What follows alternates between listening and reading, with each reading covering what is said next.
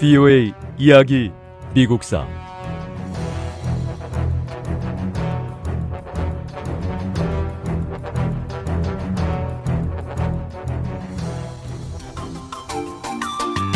공화당과 민주당은 1868년 대통령 선거를 위한 준비를 시작했습니다.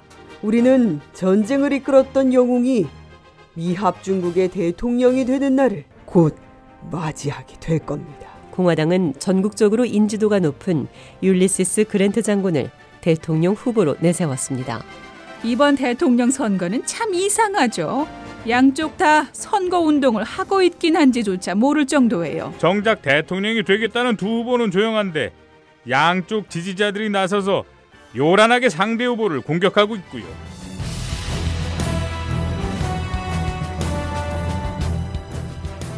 VOA 이야기 미국사 제 31부 율리시스 그랜트 대통령 시대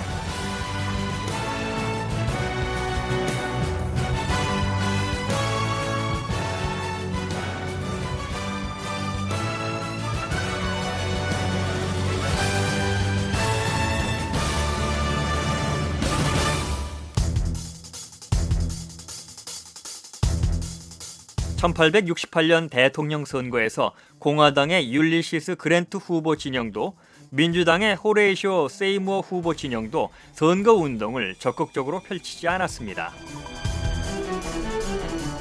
실제로 선거 운동은 두 당의 지지자들이 도맡아 했습니다. 공화당은 남북 전쟁을 승리로 이끈 율리시스 그랜트 후보에게 표를 찍어달라고 호소하면서 상대 후보인 호레이쇼 세이무어와 민주당원들은 모두 비밀 반군들이라고 공격했습니다. 민주당은 공화당의 비난에 맞서는데 대부분의 시간을 보냈습니다. 민주당은 율리시스 그랜트 후보는 거짓말쟁이며 급진적인 과격주의자들에 의해서 조종되고 있다고 맞받아쳤습니다. 민주당은 또 율리시스 그랜트 후보가 대통령에 당선되면 독재자가 될 거라고 공격했습니다.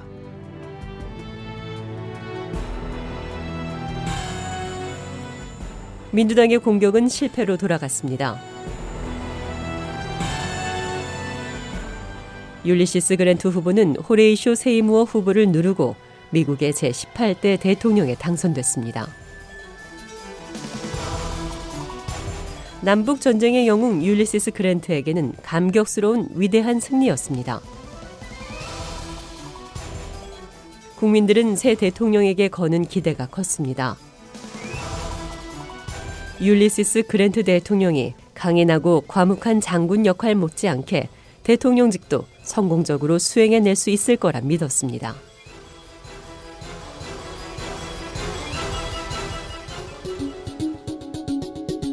율리시스 그랜트 후보의 당선은 앞으로 새 행정부가 맞이하게 될 수많은 어려움과 시련의 서막이기도 했습니다. 율리시스 그랜트는 전쟁에서는 분명 위대한 장군이었지만 그 이전에는 별로 알려지지 않은 인물이었습니다. 무엇보다 정치 지도자로서는 아직 검증되지 않은 초보나 마찬가지였습니다.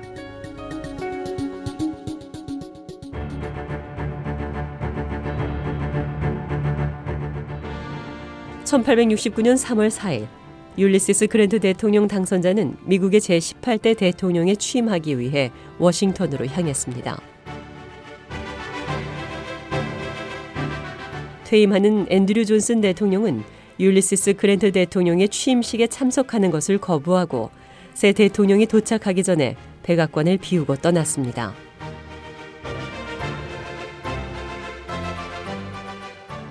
율리시스 그랜트 대통령은 청년 시절 미국의 육군 사관학교인 웨스트 포인트에 입학했습니다.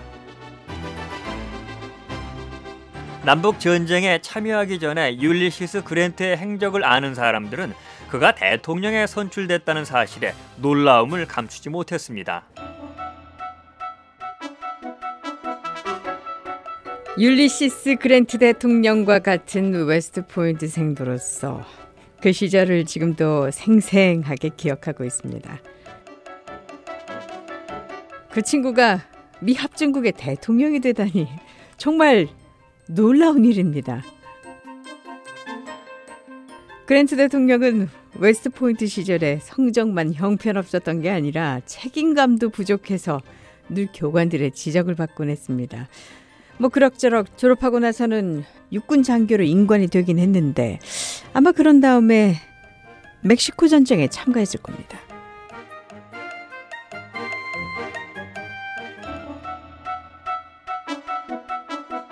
멕시코 전쟁에서 돌아와서는 또 어떻고요?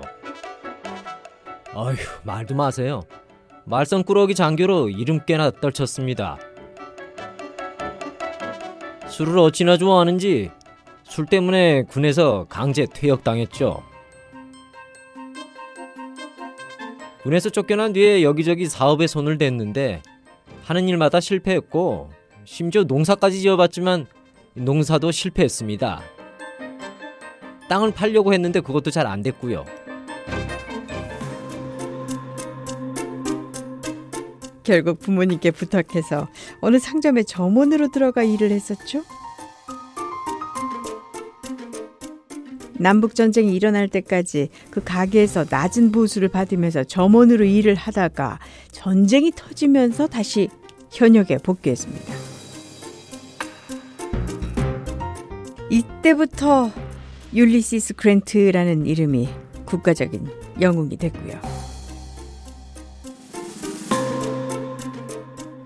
과거야 어쨌든 율리시스 그랜트는 천하의 로버트 리 장군을 무릎 꿇게 만든 영웅인데 대통령으로서 미합 중국을 어떻게 이끌어 나갈지 기대가 됩니다.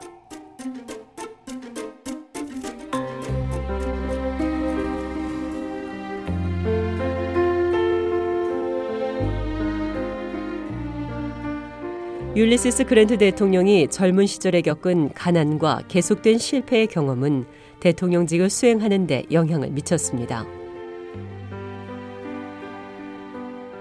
불안정하게 흔들리는 감정의 기복은 백악관에 들어와서도 마찬가지였고 종잡을 수 없는 판단과 행동으로 주위 사람들을 놀라게 했습니다.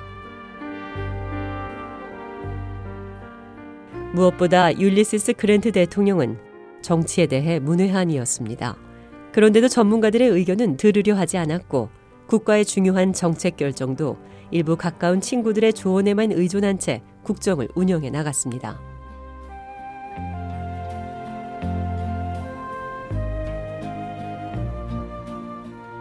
율리시스 그랜트 대통령은 돈이 많은 부자들을 좋아했습니다. 그랜트 대통령은 일부 부유한 사람들과 친분을 쌓고 이들에게서 선물을 받았습니다.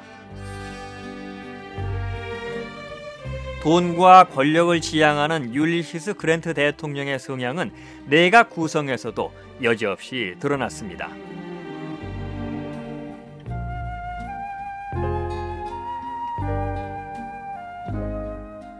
율리시스 그랜트 대통령이 돈 많은 사업가를 재무장관에 임명했습니다. 상원은 이에 대한 인준을 거부했고요. 그런데 이번에는 평생 배 한 번 타본 적 없는 사람을 해군 장관에 임명했습니다.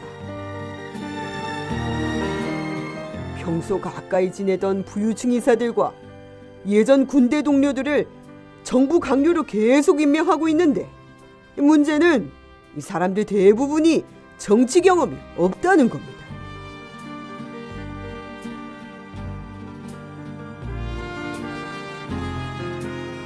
율리시스 그랜트 대통령은 주위의 반대에도 불구하고 부유층을 중심으로 내각을 구성했습니다. 사람들은 그랜트 대통령을 비난하기 시작했습니다.